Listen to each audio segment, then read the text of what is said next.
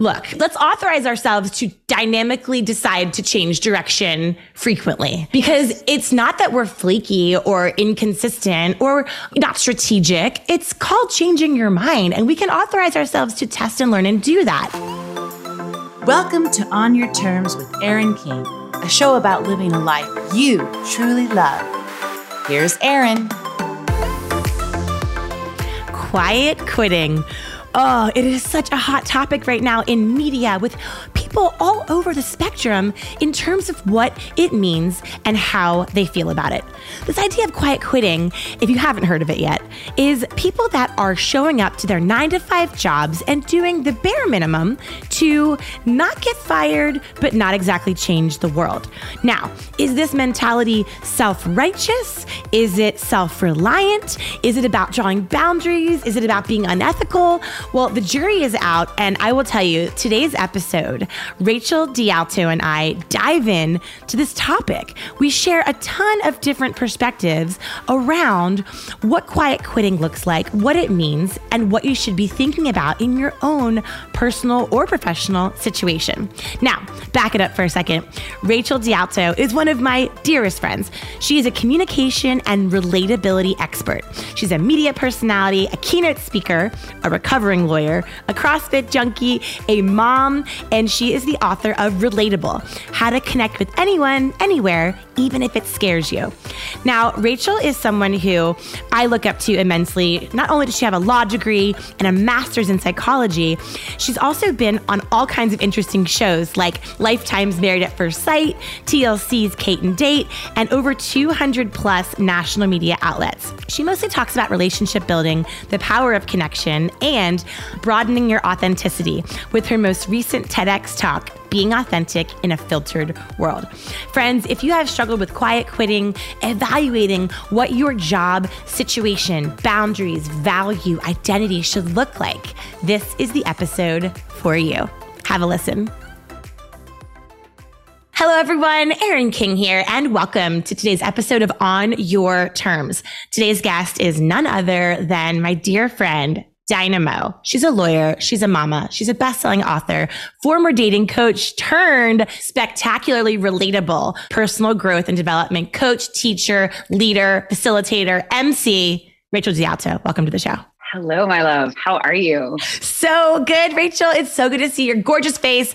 And I'm just so pumped to talk with you today. How's it going over there? It is going. It's busy. Fall is always a crazy time. So I'm excited to be living in it. I know we were just talking off camera about the high class champagne problems of a packed schedule and how it's what you pray for and it's what you work for and it's what success should feel and look like. But we were talking earlier about it's interesting that um, success, whatever you define that to be, can be a little bit tiring, right? It can. And I think it's okay to feel both. You know, when people talk about the journey to loving yourself, you're allowed to love yourself, but also want to evolve along the way of it. And I feel mm-hmm. like it's the mm-hmm. same thing when it comes to success and busyness. It's okay to continually strive for success, but also be like, ooh, I need a nap, which yep. I do often. Yep. well, you are not napping on the socials because your Instagram has been blowing up lately with incredible shorts. I love your videos. I love your advice. Thanks. It's like bite sized, digestible.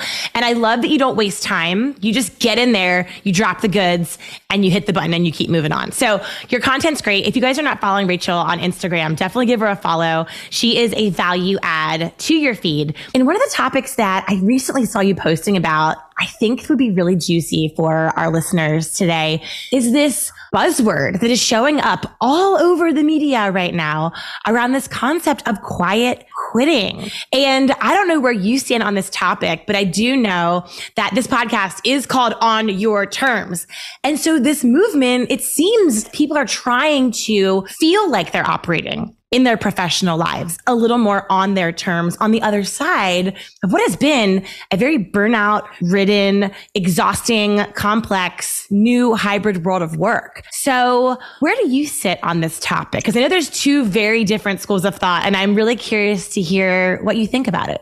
I know that there are some that believe that this is a way to set boundaries, and some who believe that this is just a way to be less engaged but still get a paycheck. And I do believe that it's somewhere in the middle. I think that if people are quiet quitting, it is a systemic problem. And to me, it's a symptom more than anything. If you have people who are quiet quitting, to me, that says, what can we do differently? And also, I would ask the question, I would put it on the quiet quitter to say, okay, how can you communicate what you need better? How can you communicate what your desires are or what your aspirations are in a way that actually facilitates engagement in your work versus just doing the minimum or setting those boundaries in a way that's done quietly versus I'm a fan of assertive communication. To me, if we're not assertively communicating what we want, what our terms are, and we're doing it in a more passive aggressive way, I think it is a far less efficient way of getting it done. But yeah. if you have people who can't talk to you, then of course they're going to quiet quit. If you have yeah. a, a leadership style that doesn't allow for communication, then people are going to do this because it's their only way to set boundaries. Yeah, I totally agree with you. What I've heard is a lot of people are like, well, I tried. I tried communicating. I tried having the conversation with my superior, my boss. So I ask them, like, well, tell me more about this try. Did you bring it up one time? Are you tracking all the ways that you're trying? Have you done it more than once? Have you tried different approaches? Have you found advocates? Like, I just think that there is too soon quitting on communicating, which is leading to this quiet quitting. And I'll be totally honest. I mean, I am allergic to this concept. Okay, yes, there are some people that have outrageous outrageous expectations. There are companies that don't care about their employees feeling burnt out. There are companies that are not paying women, minorities, LGBTQ what they should be paid equal to their male counterparts, their stale male pale counterparts. These are all true. Absolutely. But you and I both know that there is somewhere between the circumstances that we find ourselves in and the choices that we empower ourselves to make, right? I am a firm student of the school of self-reliance. And what I believe is that when you look at this idea of quiet quitting, some of the gals I was talking to, they have this very self-righteous kind of vibe. And I think that it's masquerading as empowerment. It feels like they're being empowered. And it probably does feel for a minute like I'm doing it my way. I've worked hard. I tried to ask for more. I asked to respect my boundaries. No one's listening. So screw it.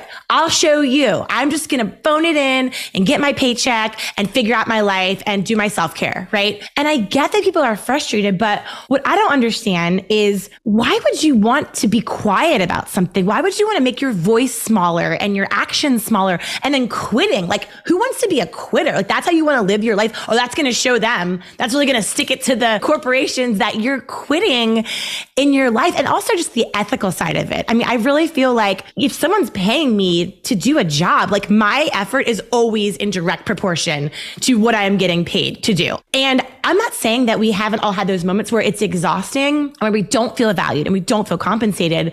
But that's why we have to manage our energy and spend time filling up our cup. And like you said, communicating super clearly that if you're not getting paid what you want or valued the way that you think you should be valued, just being quiet about it is just, oh, like I'm with you. I don't get that.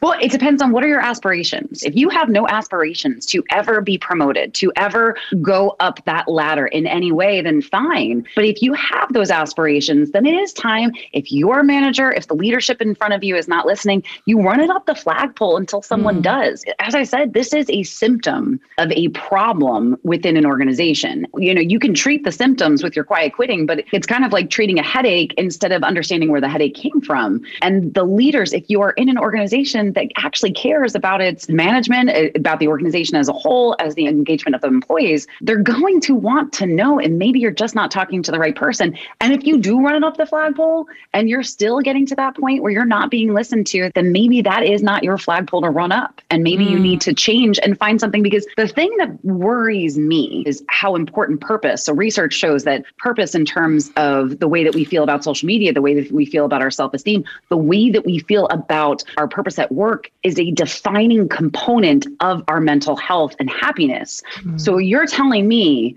that you are now quiet quitting your job, but you're not leaving it and you're staying there and you are disengaged and you're doing the least possible, then that tells me that your purpose is not aligned and that you are now not in a place where you are going to feel fulfilled, which is more detrimental to you than anything you could be doing to preserve those boundaries. Those boundaries are important and you want to make sure that you are communicating those in any way possible. But if you're at the point where you're quiet quitting, then you're disengaged and you have no purpose in your work, likely. What is the after effect of that? That's way more concerning to me than anything. Do mm-hmm. what you love and find a way to get paid for it. Mm-hmm. Or do what you like and find a way to build upon that. But mm-hmm. if you are mm-hmm. completely disengaged to the point that you're quiet quitting, that tells me that your purpose is unaligned and that is going to be far more detrimental than anything. God, it reminds me so much of my last corporate job. And I was director of social commerce for a company called auction.com. They were like an eBay for real estate. And it was just when social media had come out and I was fighting these battles day in and day out, trying to persuade these old school real estate guys in Newport Beach, California that Facebook was going to be a big deal, right? Like, and so it was just so annoying because every day I was up against 10 dudes at the table, old, stale, male, pale, great guys. I mean, there's still three of them are still my business mentors to this day. I love them, but they'll even admit like they were a little bit yeah, of a homogenous like company. Male, yeah, like they'll just laugh when I say that. But I would just fight this battle every day to be heard, to be seen, to negotiate for budget and resources.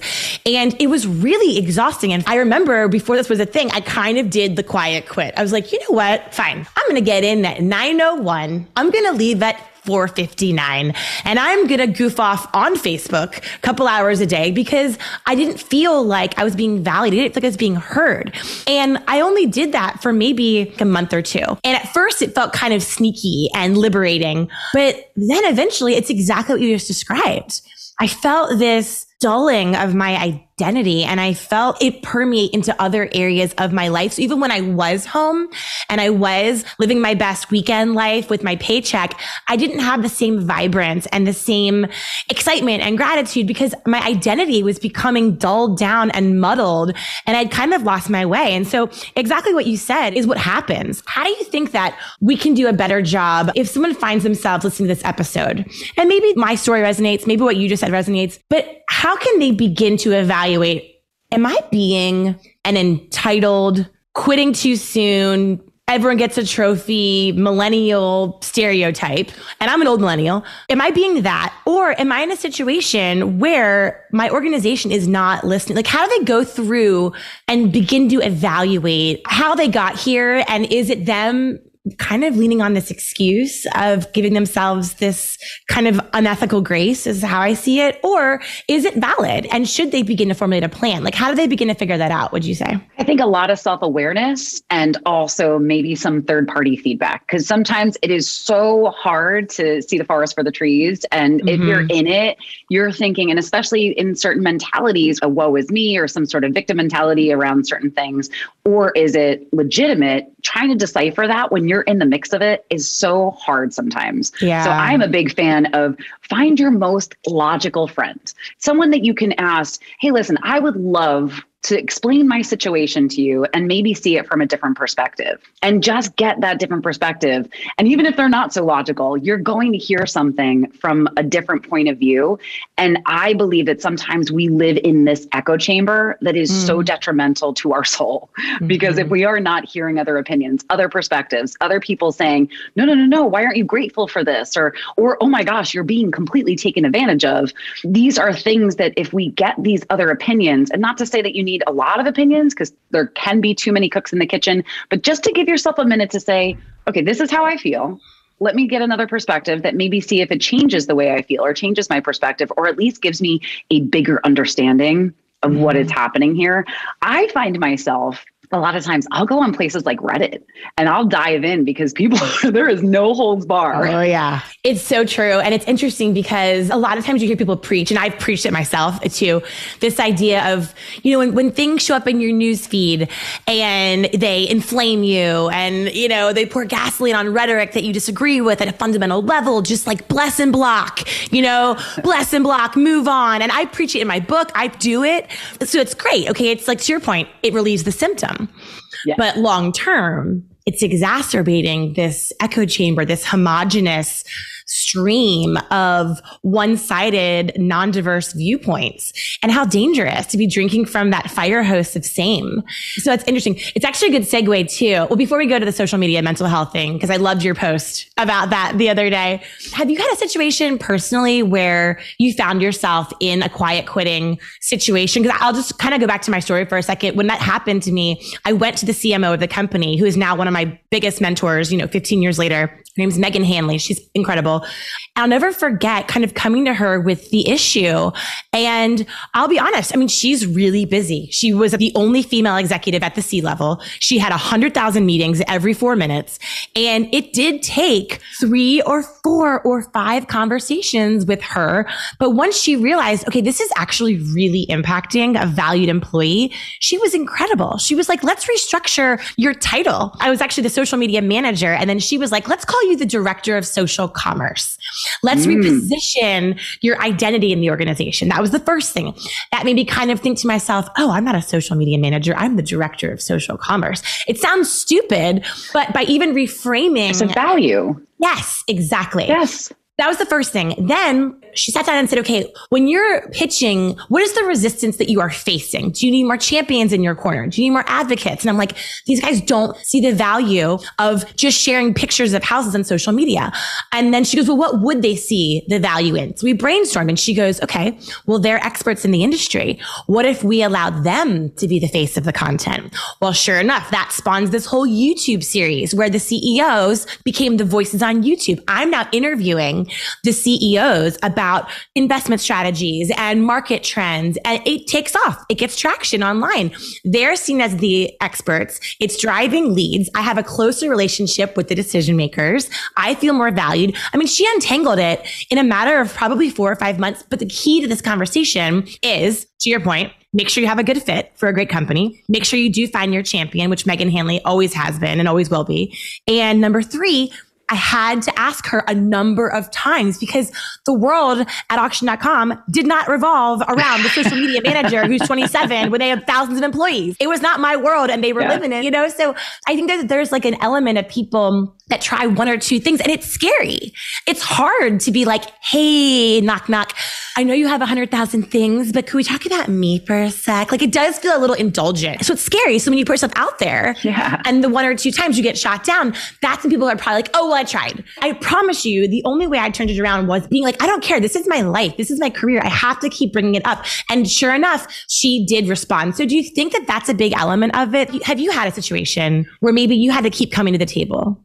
Yeah, it's interesting. One, I love that you did that. And it's such an important thing for people to really take in right there is that you were willing to consistently push that conversation because I've done a lot of research and this isn't necessarily conflict, but it can feel like a difficult conversation that could lead to some sort of conflict. So people avoid it.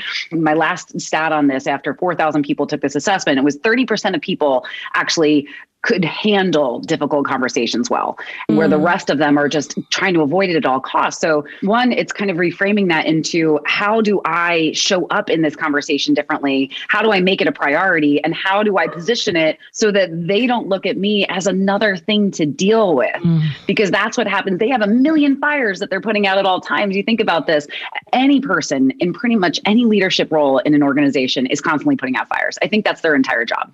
It's just there's one fire, it's like, totally.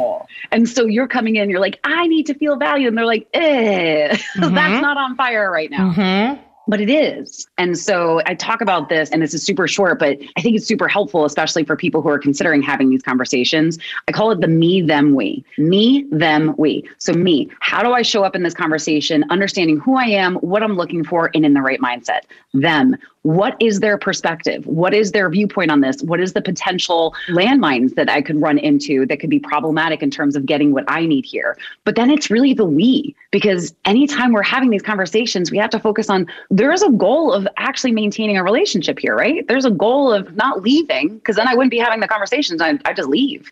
So, right. what is the we? What is the goal?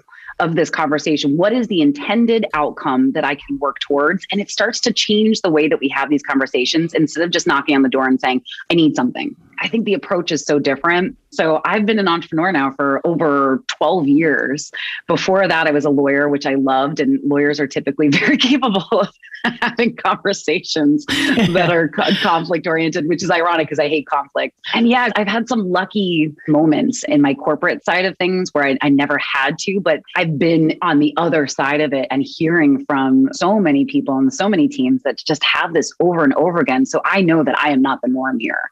And I'm thankful for that, but um, hopefully can help people on the other side of it because it's not easy. It's not. Yeah. But no, it's interesting because when you were talking about this me, them, we concept, which is brilliant, I love a good framework. Whether you're talking about setting boundaries at work or getting clear on what's going to fill up your cup and where you want to go. I mean, this is even with regular relationships. Like quiet quitting is something that I have done in a personal relationship for sure. Girlfriends, toxic ex boyfriends. I mean, how many times do we find ourselves just going through the motions because the idea of having that conversation and having to start over and reinvent and fear of their reaction all of that culminates into this like, eh, I'll just sweep it under the rug and phone it in you know and, and that's where you see like your girlfriends or ourselves get stuck in these ruts where you're just like where did I go? Like, what happened to big, beautiful, vibrant me? Is she even in there?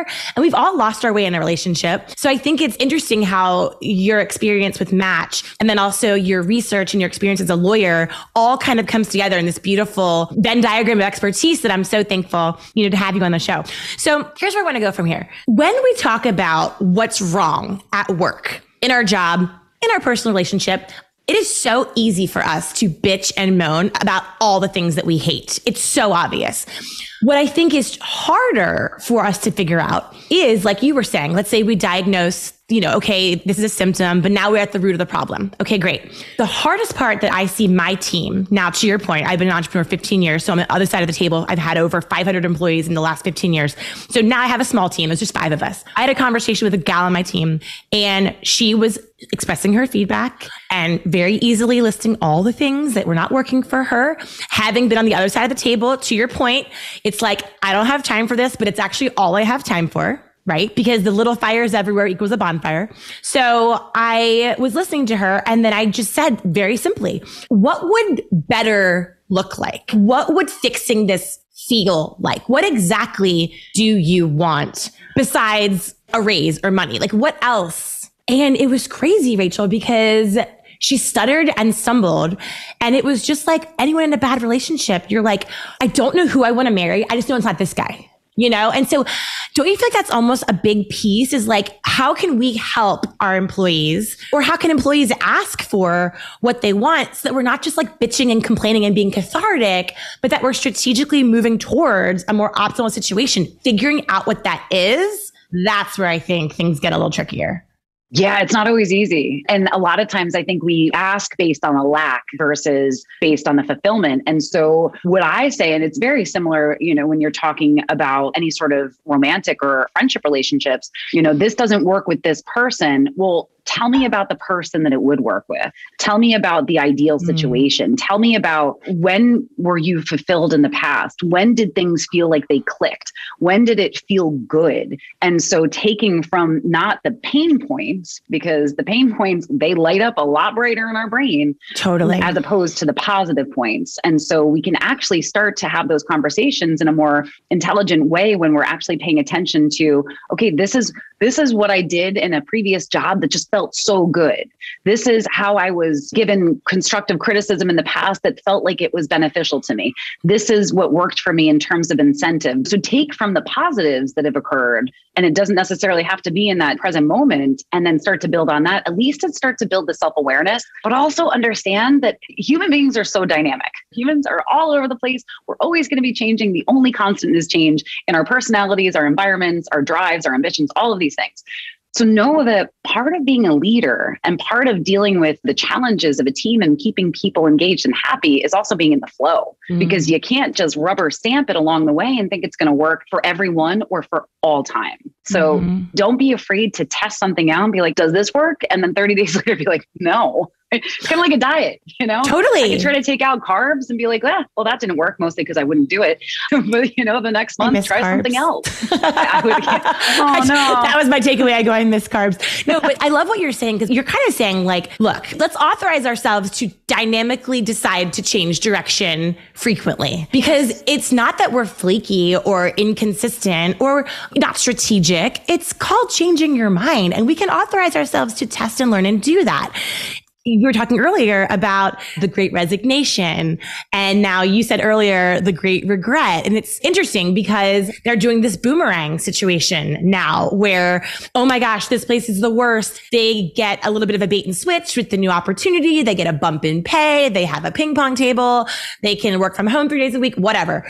And then they find that actually there are hidden demons and hidden toxicities within the fabric of this organization. Well, now the devil they knew is better than the devil that they don't. And now they want to circle back around. So how can we become, I guess, less judgy about the fact that we are probably going to change our minds because we're just doing our best to figure it out, but it can be expensive, not only for us emotionally, but also for the organizations with onboarding and offboarding. So what are your thoughts around this? it's such an interesting topic. And yeah, it is insanely expensive for everyone involved, uh, emotionally and financially. And the one thing I would say is for anybody in any situation, do not make any decisions while you are stressed out or overly emotional. And those emotions can be highly positive emotions. I was talking to one of my friends the other day and I was looking to, to hire somebody. And I'm one of those people, I almost feel guilty when I don't buy on the spot. Like, I don't want to say yes, but I should because I'm in the emotion of, I want to do this, but I don't really want to do it with this person. But I feel like I should say yes. And I, I didn't. I was so proud of myself taking my own advice of do not make decisions. So you could be high on the horse of, you know, this feels great and they're promising me all these things, but I need to actually go back and, and take a minute and take that breather because the more that we can actually look at things from a pragmatic and more logical and even keeled level, probably the less mistakes we'll make. And not necessarily mm. they're always mistakes. Sometimes they're just decisions that lead us down a different path. So that would be the first step, but that's oftentimes in hindsight. You're like, I wish I waited a little bit longer and thought about that more. But then be okay with going back into that flow and also recognizing this is something for everybody out there that is having that moment of great regret. You might need to eat a little crow if you do want to go back. And it's kind of a lesson for all of us is don't burn the bridges. That's something my grandmother taught me a long, mm. long time ago do not burn bridges. You never know the cycle of people's work. You don't know the cycle of who you're going to run into. Be kind to everybody, be respectful, and come from a place of facts versus emotion and mm-hmm. you'll be saved so much. So true. Oh my gosh. One of my best friends, Kim Paradise, always would say, never burn bridges. She just preached that. She was one of the gals I looked up to kind of growing up in, in corporate the first 10 years of my career. And I remember being like, well, you know, if someone's a jerk, they're a jerk. Who cares? And it's like Murphy's Law, to your point. the one person that you pissed off ends up being on the board of the thing five years later or best friends with the neighbor of the sister. It's just always the Kevin Bacon seven degrees of separation that rears its ugly head whenever you operate from this deeply emotional space like you're describing. And I love the facts versus feelings exercise. If you're at a crossroads right now and you are listening to this and saying, gosh, Rachel's making a ton of sense. I should really consider this. How much of this is a feeling or a narrative or a crazy story that you're concocting in your mind that actually exists nowhere but within your psyche? I call her my inner Regina George, my inner mean girl. You know, like she's such a bitch and she's so mean. And so is this her just being crazy town mayor or are these facts? Are these credible third party objective truths that we can anchor this decision making process on? I mean, I'll never forget running my agency for the last 10 years, it was year number three, and we landed our first huge corporate client. You probably have their credit card in your wallet right now. And I'll never forget, it was big, fancy schmancy, playing in the big leagues, you know, fancy office up in NorCal. And we were just taking a lot of abuse. It was very much David and Goliath. And they were like, you're welcome. We could hire any agency. We chose you. And it wasn't a great situation. So one day an email came through from from one of the VPs and I just saw red and I reacted and I wrote this scathing email that 100% I should have slept on and read it in the light of day in the morning with a nice Zen cup of coffee. Instead, I pushed the damn button in the worst possible way, sent it. Well, we got fired. okay. From this thing. It happens. And it was funny because afterwards. Well, good in the moment.